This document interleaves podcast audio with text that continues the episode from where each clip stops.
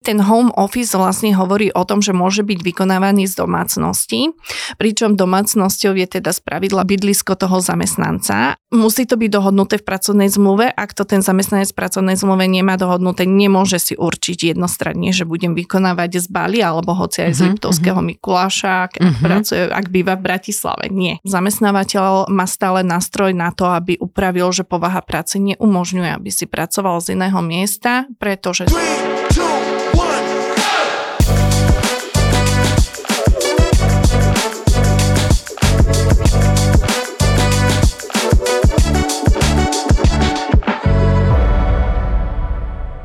Pamätáte si niekto, ako u nás vznikal dvojdňový víkend? Fordová spoločnosť zaviedla ako prvá voľné soboty, a to už v roku 1926.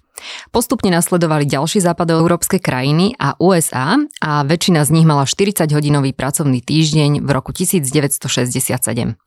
U nás sa posledná pracovná sobota zrušila v roku 1990. No už vtedy sa potvrdilo, že voľno motivuje k rastu produktivity práce a rovnako zvyšuje spotrebiteľský dopyt. Ako som sa dočítala, existuje jedna prognoza z 80 rokov, kde sa hovorí, že by sme mali už dnes pracovať len 4 dní v týždni. Je to téma dnešných dní a sú krajiny, ktoré skúšobne teda zavádzajú skrátenie pracovného fondu. Podľa realizovaných prieskumov to má mnoho výhod, a čo je dôležité, teda pohoda pracovníkov sa dramaticky zvyšuje naprieč celým radom ukazovateľov, od vnímaného stresu, vyhorenia až po zdravie a balans medzi pracovným a súkromným životom. Toľko na úvod.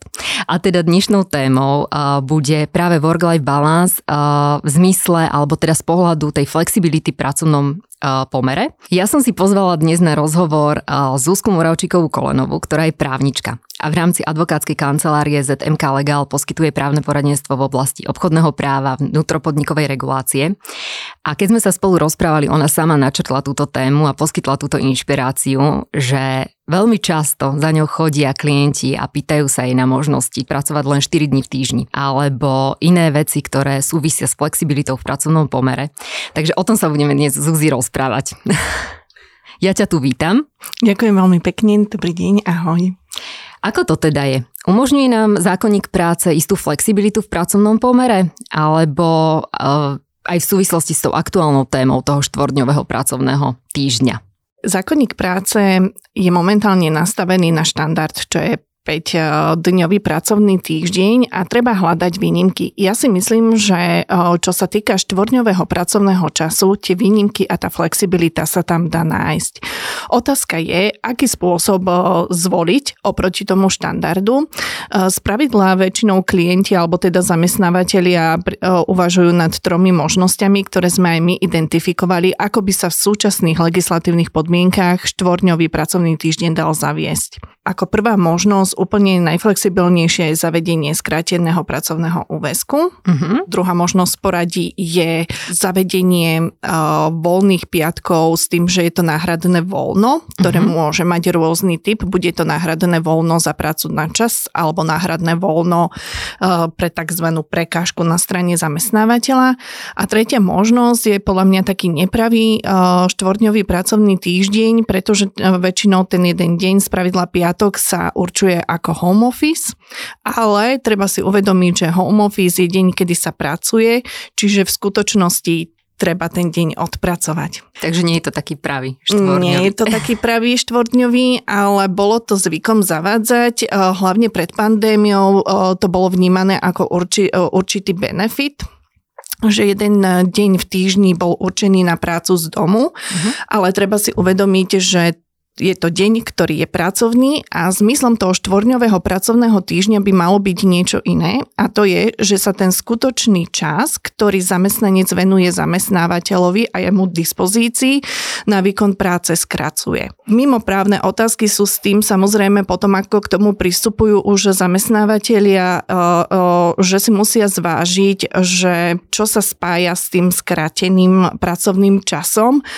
či je to vec, že že sa kráti aj odmena, alebo mm-hmm. teda plat. Z tohto pohľadu to ale nie je benefit, alebo či to je teda štvorňový pracovný týždeň za rovnakú mzdu, ktorá by patrila zamestnancovi, ako by pracoval 5 dní. Mm-hmm. My máme dnes uh, množstvo inšpirácií už zo sveta, kde to skúšobne teda zavádzajú viaceré krajiny a bežia tam rôzne modely. Hej. Jeden ten model je vlastne taký, že Pracuje sa 4 dní, ale počas tých 4 dní je navýšený ten pracovný fond, tak aby sa v podstate zachoval ten 40 uh, hodinový pracovný týždeň a piatok je teda voľný. V tomto prípade je to ako? V tomto prípade e, je to možné v podstate e, realizovať aj na Slovensku. Uh-huh.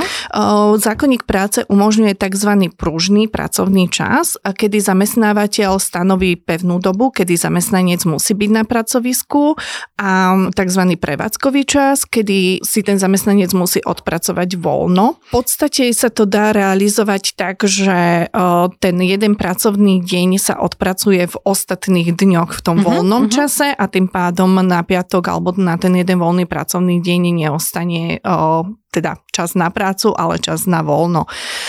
Tunak ale treba myslieť na to, že v rámci jedného dňa možno odpracovať len určitý čas hodín.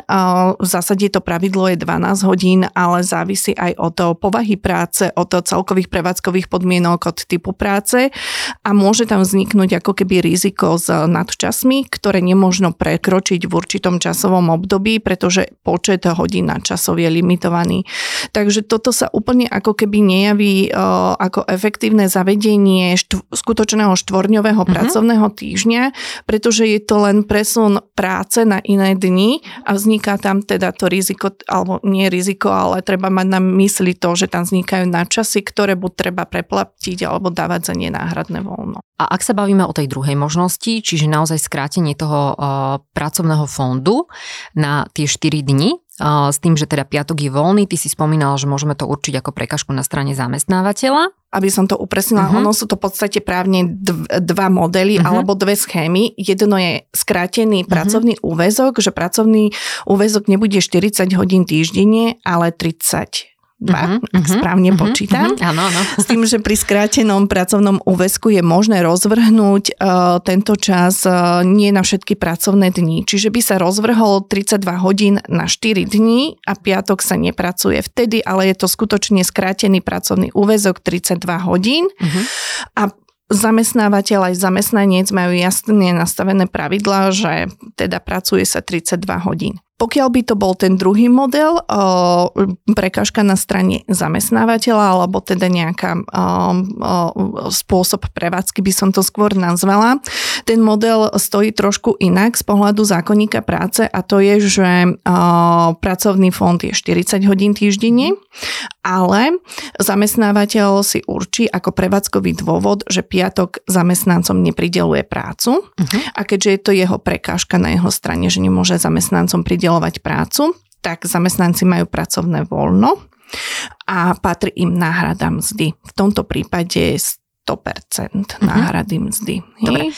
Čiže ak sa bavíme a v podstate ak by sme zachovali uh, rovnaký plat uh, toho zamestnanca aj pri tom skrátenom úvesku, aj pri uh, zachovaní toho úvesku, dĺžky úvesku len teda s, tým, s tou prekažkou na strane zamestnávateľa. Uh, ako to vyzerá z pohľadu ja neviem, odchodu do dôchodku, prípadne nejakých ďalších náležitostí, ktorých uh-huh. sa to mhm. môže týkať. Je tam nejaký uh-huh. rozdiel v tom, čo by mohlo byť výhodnejšie alebo menej výhodné? O, to je výborná otázka. Začnem tým odchodom do dôchodku, lebo pravdu povediac, toto som musela aj ja trošku sa nad tým zamyslieť, lebo počula som názory, že tým, že je napríklad skrátený uh-huh. úvezok na polovicu, tak do dôchodku sa mi ne, nezapočíta celý rok, ale len pol roka. Uh-huh čo by teda hodne ovplyvnilo aj motiváciu zamestnancov, ale aj zamestnávateľov um, um, ponúkať a vykonávať takéto skratené pracovné úväzky, ale musím povedať, že nie je to tak. Uh-huh. Z pohľadu odchodu do dôchodku je len rozhodujúce, či zamestnancový pracovný pomer trvá uh-huh. a je jedno, či je to na skrátený úväzok alebo plný úväzok, musí mať skrátený pracovný pomer a musí, mu, uh, musí mať teda nejaký príjem alebo teda vymeriavací základ. Taký je ten legislatívny pojem. Uh-huh. Čiže z pohľadu odchodu do dôchodku to neovplyvní počet rokov alebo počet mhm. odpracovaných mm-hmm. rokov, čo je základnou zložkou, ktorá vstupuje do mhm. výpočtu mm-hmm. dôchodku. Ale samozrejme môže ten dôchodok ovplyvniť v iných smeroch a to ekonomických spravidla práve preto, že pri skratených úväzkoch tam zda klesa. Mm-hmm. Toto by asi teda nebol ten prípad, mm-hmm. ak by mzda bola rovnaká, ale väčšinou teda mm-hmm. klesa a tým klesa aj mzdový bod a dôchodkový. Pri tom skrátenom úväzku e, výhody alebo nevýhody zo strany odvodov a daní vlastne dobre si to vždy možno možno skonzultovať mm-hmm. s, s odborníkom, ale ja ako právnik tam nevidím extra výhody. E, možno ten rozdiel vzniká pri e, pracovnom pomere a dohodách vykonávaných mimo pracovného pomeru. Tam môže byť to odvodové zaťaženie trošičku iné, mm-hmm. ale naozaj minimálne. Ale z hľadiska skráteného pracovného úväzku nie. Môže to mať vplyv na mm, výpočet dovolenky, možno na poskytovanie strávneho a nejaké mm-hmm, iné, mm-hmm. Uh, iné ekonomické náklady, ktoré sú spojené s pracovným pomerom a ktoré klesajú s tým, že pracovný úvezok je nižší. Napadlo mi ešte teraz e, v rámci, v rámci tej flexibility a toho štvordňového pracovného týždňa e, sú krajiny ako napríklad Rakúsko, Nemecko, kde sa bežne končí v piatok o nejakej 13. alebo proste na obed. Ako sa to rieši? Uh-huh. Dá sa to aj u nás na Slovensku nejakým spôsobom v rámci týchto možností legislatívnych zaviesť? Myslím, že sa to dá zaviesť. Aj teda v mojej praxi sme to riešili s jedným klientom, ktorý mal, ktorý bol zahraničnou spoločnosťou, mal takúto teda zahraničnú účasť z Rakúska, kde to bol naozaj štandard. A v podstate tie prístupy sú rovnaké ako pri štvornovom pracovnom týždni, len v tom mhm. teda, že ne, nevypúšťam celý deň, ale vypúšťam teda len kúsok dňa. Konkrétne v tomto prípade zamestnávateľovi vyšlo z toho najlepšie zaviesť skratený pracovný úvezok s tým, že to nebolo 40 hodín týždenne, ale 36, teda 4 mm-hmm. hodiny vlastne upustil z toho pracovného dňa. A ten mechanizmus fungoval úplne perfektne, bol nastavený prevádzkový čas, že 4 dní sa pracovalo 8 hodín a piatok jednoducho bol skrátený e, pracovný čas na 4 hodiny. Čiže v tomto prípade to vychádzalo najlepšie takto. Ale iné možnosti sú e, podobne e, ako pri tom štvorňovom týždni, že sa to nadpracuje, že sa mm-hmm. ten mhm. čas, ktorý je voľný, piatok nadpracuje počas dňa. To je tiež možné v rámci pružného pracovného času, že sa okrem fixnej uh-huh. zložky pracovného času odpracuje aj tá flexibilná, v daný deň zamestnanec odpracuje viac. Ale samozrejme z hľadiska work balance toto nie je benefit, pretože to vytvára veľkú ťa- záťaž na zamestnanca a áno, má to s tou vidinou, že piatok je voľný, ale ten, tie ostatné 4 pracovné týždň, e, dni v týždni môžu byť veľmi zaťažujúce.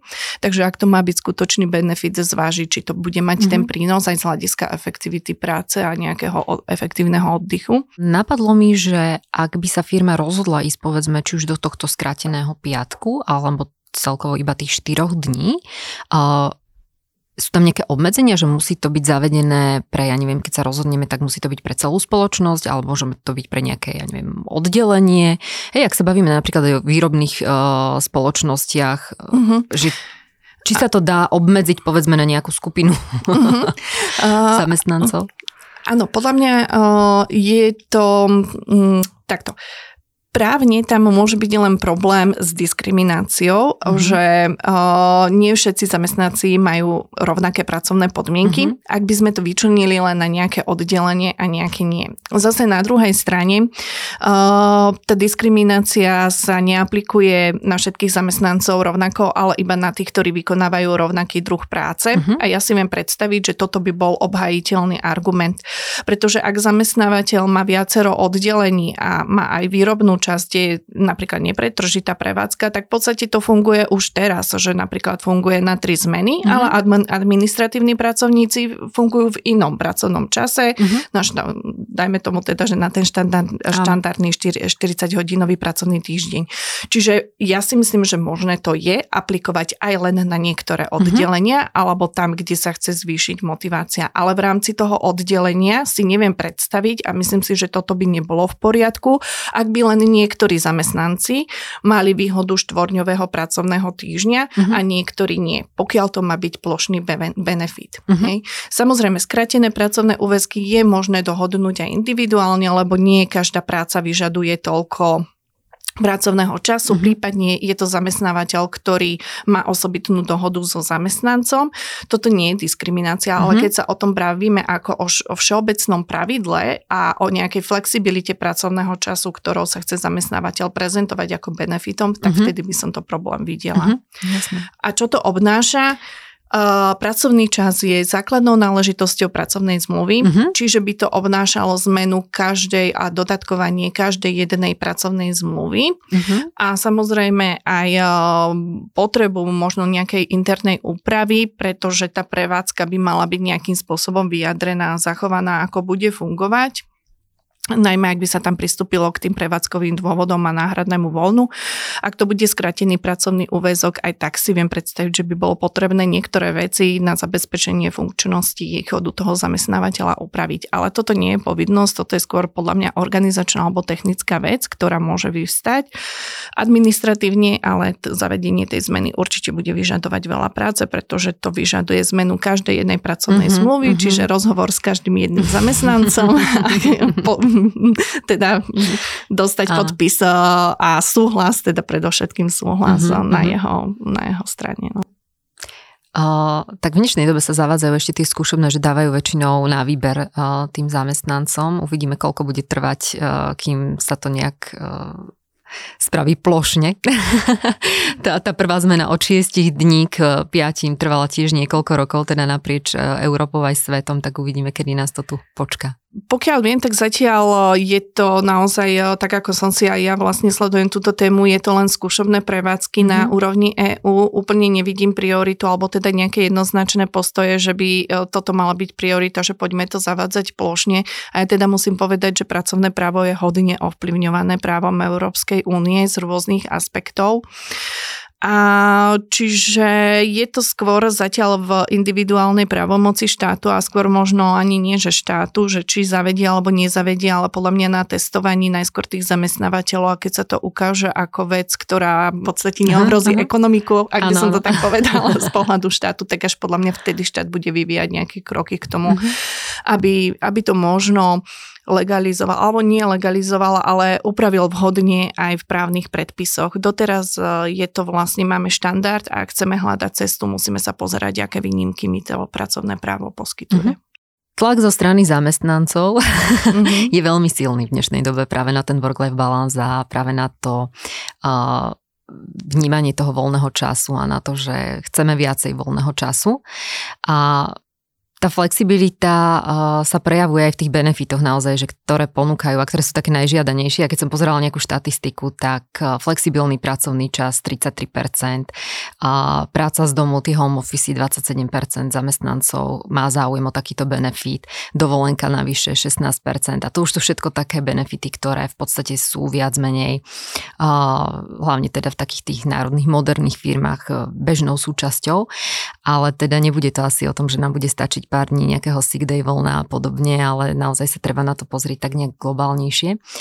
A, a v podstate vznikajú aj teraz posledné tieto dva roky nám tak nejak otvorili oči aj zamestnávateľom, aj nám tak umožnili možno tak dať väčšiu dôveru tým našim zamestnancom a práve to sa pretavilo do tej väčšej flexibility. Ak sme sa rozprávali aj o tých home office napríklad, tak v súvislosti s home officeom a vzniklo aj taký ďalší, ďalší pojem alebo ďalší taký, taký priestor na ten home office a to ten home office v zahraničí, mm-hmm, by som to tak mohla áno. nazvať. A teda digitálne nomádstvo, ktoré sa tu podľa mňa uplynulé dva roky trošku viacej ukázal sa mu trošku väčší priestor. A to sú asi tiež otázky, s ktorými za tebou chodia tvoji klienti. Ako poňať to digitálne nomádstvo a teda možnosť povedzme pracovať zo Španielska 3 mesiace, ak som teda v tom pracovnom pomere? Áno, je to, je to vec, ktorá, ktorá vyvstala. Určitá forma digitálneho nomadstva tu bola aj pred eh, teda uh, pandémiou, ale naozaj uh, z, tá, tento čas ukázalo, že tá flexibilita práce a že tá práca vie byť urobená od, od, od, od, od, od, od presne tak, pardon. Um, sa teda začali tieto otázky oveľa častejšie ob, objavovať, hlavne teda zo strany zamestnávateľa alebo nejaký HR oddelení. A druhý aspekt je, že mladí ľudia vlastne majú potrebu naozaj cestovať po svete, považujú to ako jeden za svojich životných cieľov, ktorých chcú naplniť. A pritom ale vedia si predstaviť, že by spojili to cestovanie s tou prácou, teda pokiaľ to ten tým práce umožňuje. Čiže digitálne nomadstvo je podľa mňa aj hudba budúcnosti.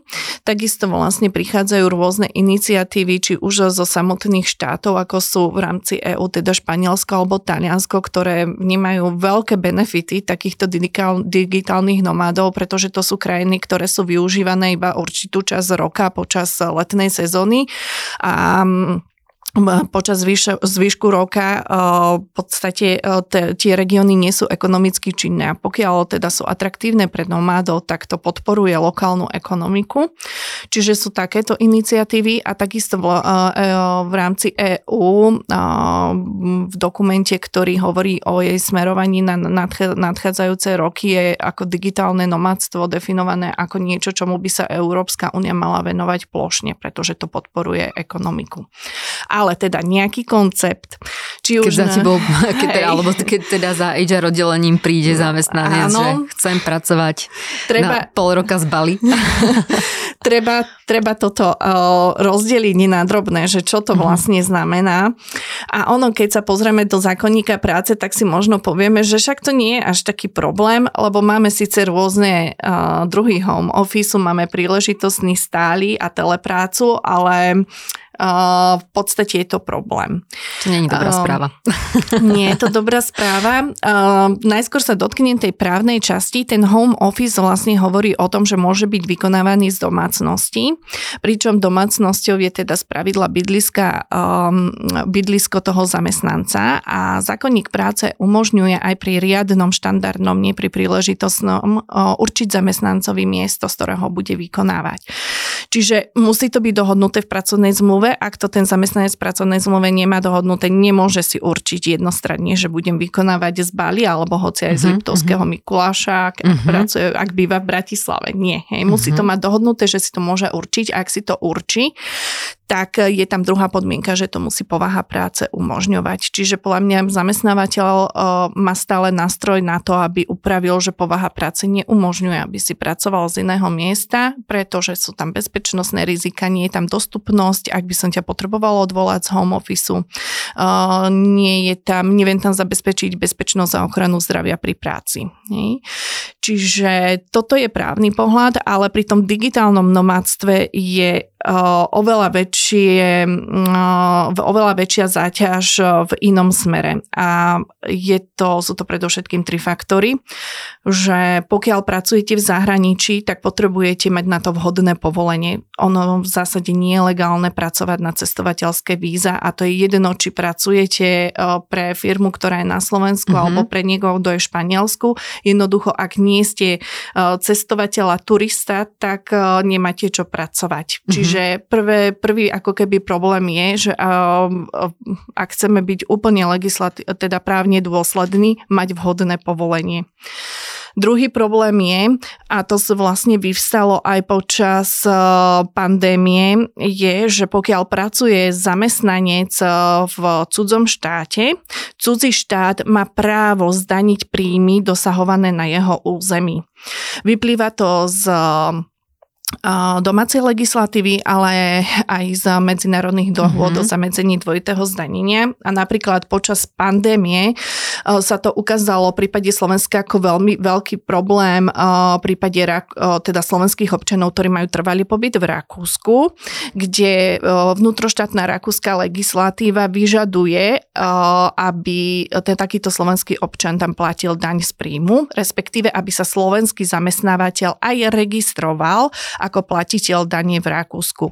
Bola o tom veľká diskusia aj iniciatíva rôznych obchodných komôr, rakúskych, nemeckých, slovenských, aj Slovenská komora daňových poradcov sa do toho zapojila, aby sa to nejako zmenilo. Bol to problém nielen Slovenska, aj Luxemburska alebo iných štátov, ktorí majú veľa cezhraničných pracovníkov. Uh-huh. Spravidla sa to teda riešilo na medzištátnej úrovni, u nás sa to zatiaľ nevyriešilo. Ale teda keď to prenesem do uh-huh. digitálneho nomádstva, je tam riziko pre zamestnávateľa, že musí vedieť, kde ten zamestnanec sa nachádza, uh-huh. aké sú tam daňové predpisy a ako dlho tam je, pretože aj to ovplyvňuje to, kde sa, teda ovplyvňuje to povinnosť, kde sa platia dane. Uh-huh. Čiže veľká administratívna záťaž. A tretia ako keby zložka tohoto celého je, že ten zamestnanec a zamestnávateľ si to musia naozaj vhodne ošetriť, aby to nebolo považované za vyslanie zamestnancov alebo zahraničnú pracovnú cestu, pretože tam tie nároky sú v podstate úplne iné, ale aby to naozaj bolo vnímané ako home office z iného miesta ako pracoviska. Takže toto, toto mm-hmm. je tiež vec, na ktorú sa veľmi často zabúda, pokiaľ to chceme právne úplne korektne uchopiť. A v rámci EÚ, alebo niektoré štáty začali zavádzať také, že volá sa to Digital Nomad Pass uh-huh. alebo Digital Nomad e, Visa. Teda sú to víza, ktoré umožňujú tým zamestnancom naozaj stráviť dlhšie časové obdobie, niekoľko mesiacov na území štátu a odbremeniť ich od týchto prekážok, či už daňových, alebo žiadať o pracovné povolenia, pracovné víza. A tie podmienky e, v tých štátoch, ktoré tu zaviedli, sú rôzne, ale z pravidla ich možno kategorizovať tak, že sa vyžadujú vždy, že e, ten zamestnanec alebo aj zamestnávateľ musí preukázať, e, ako je tam zabezpečené zdravotné poistenie teda súkromnými zdrojmi, musí tam byť nejaká zmluva o, zdravot, o zdravotnom poistení. A druhá obmedzujúca podmienka podľa mňa je, že sa vyžaduje preukázanie príjmu, že ten zamestnanec dosahoval určitý príjem za predchádzajúcich 6 mesiacov. A sú krajiny, kde to je možno 850 eur, ale sú krajiny, ktoré vyžadujú preukázanie toho príjmu vo výške 2850 mm-hmm. eur. Myslím, že bola najvyššia suma každý mesiac za predchádzajúcich Áno. 6 mesiacov. Mm-hmm. Čo teda ako môže byť e, obmedzujúce, obmedzujúce a prekážkou. E, takže uvidíme, kam sa to posunie ďalej. E, znova si myslím, že no, bohužiaľ tá legislatíva a to právo je vždy krok dozadu pred tým, čo vyžaduje skutočný trh a potreby. Takže ako som hovorila, že vždy sa tie potreby akože v rámci toho práva snažíme pozerať na to, čo, čo je štandard a či mm-hmm. mám nejakú výnimku mm-hmm. a väčšinou tie zmeny sú tra, e, teda tlačené potrebou praxe a toto si myslím, že vec, ktorá ale do budúcnosti bude musieť byť nejako uchopená, mm-hmm. ale tým, že ide o medzinárodný aspekt, tak určite aj na úrovni teda štátov. V rámci EU je to jednoduché, ale treba povedať, že to digitálne nomádstvo je veľmi atraktívne pre krajiny, ktoré aj nie sú v EÚ. Bali, Portoriko a kopec iných krajín. A ešte tí digitálni nomadi aj zvyknú cestovať, že ja neviem, dva mesiace som v takej krajine, tri mesiace v takej a potom zase v ďalšej a to už z pohľadu tohto, čo si nám tu teraz porozprávala, si vôbec neviem predstaviť, Áno. ako by sa riešilo.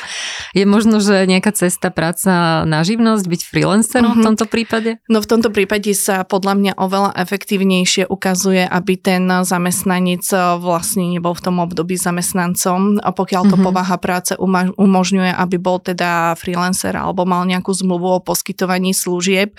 Ono tieto administratívne prekažky úplne že neodpadajú, mm-hmm. ale vlastne nesie ich eh, zamestnanec, osem, zamestnanec mm-hmm, alebo teda, teda ten, ten freelancer, freelancer mm-hmm. sám, mm-hmm. ale z hľadiska toho zamestnávateľa je to oveľa lepšie. Ako, áno, otázka je o, vystopovateľnosť, ale toto si vlastne ten zamestnanec, alebo teda ten freelancer v tomto prípade už musí ošetriť sám mm-hmm. a mhm. vyhodnotiť si svoje rizika, ako pre zamestnávateľa sú tam rizika oveľa väčšie. Mm-hmm.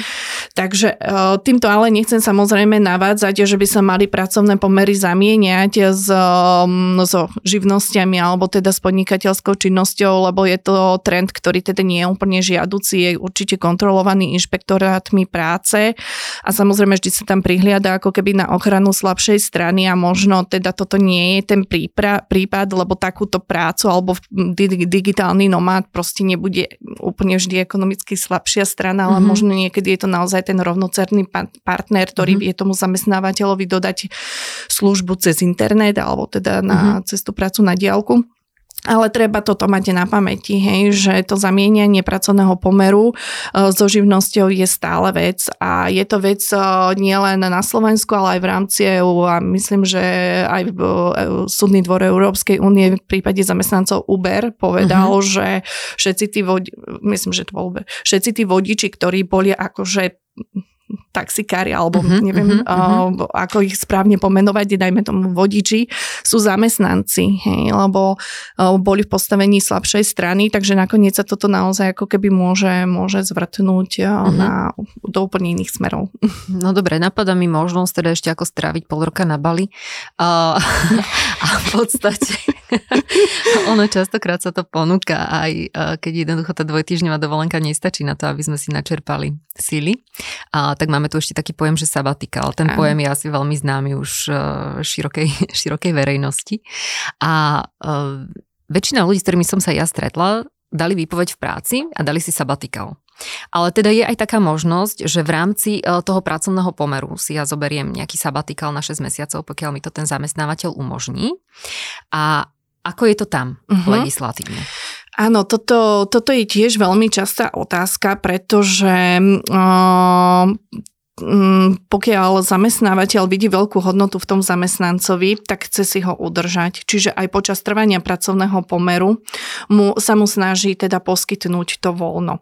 Samozrejme si treba uvedomiť, že to nie je dovolenka a treba a z viacerých pohľadov, pretože jednak je to dlhšie časové obdobie. Legislatívne to nie je dovolenka. Ani legislatívne, áno, legislatívne, áno, áno, teraz právne to nie, právne, je, právne to nie je dovolenka, tak aby som povedala, lebo to dovolenka dovolenka má nejaký režim, uh-huh. má obmedzený počet dní a uh-huh. vlastne nariaduje ju zamestnávateľ, teoreticky vám ju vie zrušiť tú dovolenku, uh-huh. čiže toto nie je dovolenka. Čiže cesta, že by sme vlastne navýšili tie dovolenkové dni na ako počet... navýšenie dovolenky je podľa mňa uh, benefitom, ale nie úplne na sabatikál, pretože väčšinou, uh, ako, ako, ako väčšina ľudí vníma ten sabatikál, musí to byť dlhšie časové mm-hmm, obdobie, mm-hmm, naozaj áno, niekoľko áno, hej, mesiacov, aby tam mm-hmm. ako keby naozaj sa predchádzalo či už vyhoreniu mm-hmm, alebo mm-hmm, komplexnému mm-hmm. reštartu, čiže je to veľmi dlhé časové územie, uh, obdobie, obdobie mm-hmm. pardon.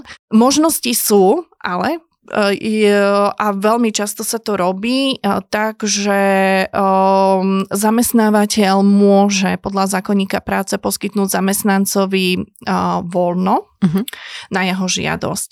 A to voľno môže byť buď bez náhrady mzdy, alebo s náhradom mzdy. Je toto na rozhodnutí zamestnávateľa. Z pravidla, čo ja som sa stretla v spoločnostiach, ktoré sa odvážili na takýto krok, tak pristúpili k tomu, že to bude e, pracovné voľno bez náhrady mzdy.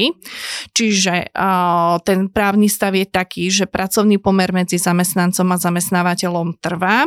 Ten zamestnanec má garantované, že pracovné miesto mu ostáva zachované, nevykonáva prácu a nedostáva za ňu náhradu mzdy zo strany zamestnávateľa. Je tam teda úspora na mzde, uh-huh. alebo teda na platových na plate toho uh-huh. zamestnanca. Uh, ale vznikajú mu samozrejme súvisiace náklady s tým, že kto tú prácu bude za neho vykonávať, ako sa zabezpečí prevádzka a tak ďalej. Čiže toto si musí zamestnávateľ A odvody zvážiť. sú vtedy na koho strane? Toto je ako keby nevýhoda tohto režimu na strane zamestnanca, pretože v tomto prípade sa určite musí registrovať na platenie odvodov na zdravotné mhm. poistenie mm-hmm. ako mm-hmm. samoplatiteľ. Takisto počas tohto obdobia by si mal zvážiť platenie na sociálne poistenie, lebo toto je napríklad ten prípad toho dôchodku, mm-hmm. že hoci pracovný pomer trvá, ale nie je tam žiadna odplata za tú mm-hmm. prácu, nie je tam nie je tam teda uh, tá finančná zložka, z ktorej sa dôchodok počíta a toto obdobie sa nezapočítava do mhm. dôchodkových rokov. Hej? Uh-huh, uh-huh. Čiže ak je to vlastne... Ale ak si to platím, ale tie sociálne to... odvody, tak sa mi to započítava áno, samozrejme. Uh-huh. Áno, ako, ako dobrovoľný uh-huh, platiteľ. Uh-huh. Ale len je to trošku metúce, lebo ten zamestnanec možno si neuvedomí ten rozdiel, alebo si povie, že však pracovný pomer mi trvá. Uh-huh ale je tu tá druhá ako keby podmienka, že nedostávam ale počas tohto obdobia plát a toto sa vylúčuje z dôchodkového veku uh-huh, a z tých uh-huh. rokov, ktoré sa započítavajú. Takže treba sa na to pozrieť. Treba si našetriť. treba sa našetriť, áno. Alebo teda druhá možnosť je taká, neviem, že či teda, uh-huh. ale ty si to nejak načrtla, uh-huh. že bolo by to možné. Viem, že sú spoločnosti napríklad v zahraničí, ktoré povedzme po odpracovaní niekoľkých rokov umožňujú zamestnancom odísť na takýto 6-mesačný sabatikál, uh, ktorý ktorí mu platia. Hej? Čiže ano. tam zda im beží. Uh-huh. Áno, a bolo by to možné aj v rámci toho zákonníka práce, lebo som povedala, že to, teda to voľno, pracovné voľno môže zamestnávateľ poskytnúť či z náhradou mzdy alebo bez náhrady mzdy, čiže vie mu ako keby aj dobrovoľne za to obdobie platiť. V praxi, ako tí zamestnávateľia k tomu pristupujú tak, že v podstate ten čo, človek si to odpracuje, ale je to čas mzdy, ktorú dostane počas toho voľna, ale právne, keď to uchopím, je to náhrada mzdy pre prekážku na strane zamestnanca, teda na jeho žiadosť. Zamestnávateľ s týmto ale musí súhlasiť, respektíve mm-hmm. je to na rozhodnutí zamestnávateľa, či takéto náhradné voľno udeli alebo neudeli. Mm-hmm. Ale no, pokiaľ si chceme udržať toho zamestnanca a naozaj je ten zamestnanec pre nás kľúčový, a predchádza to istému vyhoreniu a podobným veciam, takže určite, niekedy, niekedy to stojí asi za to. Áno a určite aj tie náklady vlastne na tú mm-hmm. náhradnú pracovnú mm-hmm. po, silu, pokiaľ je to špecifický typ zamestnanec. Ja sa iba opýtam, je tam nejaká, nejaké obdobie, na ktoré sa môže mm-hmm. udeliť uh, takéto voľno na ten sabatik, ale je to nejako obmedzené? Nie, nie, mm-hmm. nie. Zákonní práce vlastne toto vôbec nerieši. Uh, nerieši uh, dobu, Uh-huh. A tým, že vlastne je to skované po ten dôvod, že to je pracovné voľno na žiadosť za zamestnanca, uh-huh. to je vlastne jeho prekážka na strane zamestnanca, prečo on nepracuje, uh-huh. tak uh, je to tak, že si ju vlastne určuje zamestnanec a zamestnávateľ s tým súhlasí alebo uh-huh. nesúhlasí, čiže vo, fakticky je to výsledok dohody, koľko uh-huh. to bude. Uh, pokiaľ sa ale však už dohodnú, že bude to napríklad tých 6 mesiacov, tak vtedy to vlastne aj zamestnanec, aj zamestnávateľ musí rešpektovať mm-hmm. a nie je to jednostranne zvratiteľný proces, aspoň podľa môjho názoru, že nemôže sa napríklad stať, že ak eh, mm, zamestnávateľ udelil to pracovné voľno na 6, mesi- na 6 mesiacov a teraz po troch mesiacoch mu vystane potreba, že toho zamestnanca odvola, pretože je to prekážka na strane zamestnanca, ktorú on takto zadefinoval mm-hmm. a bez vzájomnej dohody to myslím mm-hmm. nebude možné. A rovnako asi aj zo strany zamestnanca, keby sa chcel skôr vrátiť, tak pokiaľ tam má niekoho, kto zabezpečuje tú jeho prácu, asi tiež to nie je také jednoduché. To si treba asi zvážiť. Áno. Uh-huh. A, dobre, a jeho možno asi predlžovať tiež na základe nejakej vzájomnej dohody? Áno, to je ale musí to byť ako keby dohoda. na novo. Hej, uh-huh, ako uh-huh, keby na novo uh-huh, proces uh-huh. vlastne nastavenia tých podmienok, ale nie je to určite to jednostranne, nejde ani zo strany zamestnanca predložiť. A ešte mi napadla jedna vec, keďže ten zamestnanec je stále v tom pracovnom pomere, a ako sa, čo sa týka povedzme nejakej výpovede, keď ja zistím, že vlastne uh-huh. už mhm. toho zamestnanca nepotrebujem. hej, hej, môže sa stať, samozrejme. Môže sa to stať, hej. A, áno, len zamestnávateľ by nikdy nemal na to pozerať um, z právneho pohľadu tak, či to je o zamestnancovi alebo nie, ale či to je o tom pracovnom mieste. Aha, dobre. Takže um, môže sa ale stať, že naozaj sa ukáže... Neviem, či som sa toto mala opýtať.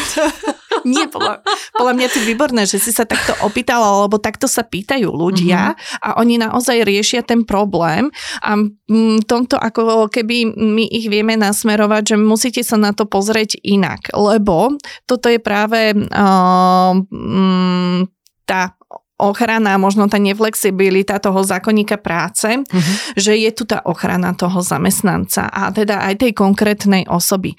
Ale môže sa samozrejme stať a úplne legitimne, že sa ukáže, že to pracovné miesto nie je potrebné. Jednoducho e, sa ukáže, že tá, funga, e, tá firma vie fungovať efektívnejšie v rámci inej organizačnej štruktúry a vtedy je taký proces, že zamestnávateľ vlastne musí pristúpiť k organizačnej organizačnej zmene, napríklad v záujme zabezpečenia efektivity.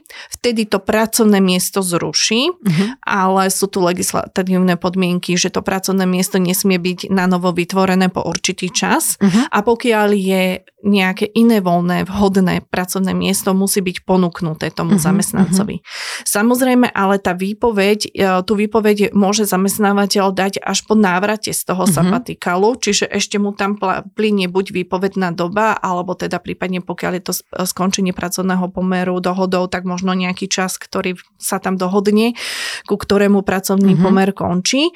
Počas toho obdobia, kedy je na sabatikale, ten zamestnanec je vlastne ako keby chránený po, mm, proti takýmto úkonom a on má počas pracovného voľna právo vrátiť sa na svoju predchádzajúcu mm-hmm. pracovnú pozíciu. Mm-hmm. Čiže dá sa zrušiť počas sabatikalu, ale tie právne dôsledky určite sa uh, dobiehajú až po návrate zamestnanca do práce. Mm-hmm. A organizačné zmeny tam treba byť naozaj veľmi ako keby dobre uh, pripravený aj na papieri, by som to povedala. Treba mať odôvodnenie, musí to byť manažerské rozhodnutie. Ústavný súd síce teraz trošku Sflexibilnil uh, príjmanie rozhodnutie o organizačných zmenách, ale stále je to dôvod, ktorý je pomerne často napádaný na súde a zamestnanci sa veľmi často domáhajú uh, nárokov z neplatného skončenia pracovného pomeru. Takže, ale nie je to neriešiteľná situácia, len treba byť obozretný. Dobre, no tak možnosti, ako vytvárať priestor na work-life balance máme teda niekoľko. Ja veľmi pekne ďakujem Zuzka, že si nám prišla porozprávať o tom, ako sa dá legislatívne uchopiť a že teda aj ten zákonník práce nám umožňuje istú flexibilitu. Ďakujem veľmi pekne. Ďakujem veľmi pekne za pozvanie, bolo mi potešením. No a ak by ste nám chceli dať vedieť na LinkedIn, ako sa vám podarilo uchopiť flexibilitu v pracovnom pomere, či už ste vyskúšali štvordňový pracovný týždeň, digitálne nomádstvo, home office na nejakom netradičnom mieste alebo sabatikal, prípadne ste ho ponúkli svojim zamestnancom, dajte nám vedieť, ja sa budem tešiť na vaše komentáre na LinkedIn. Pekný deň.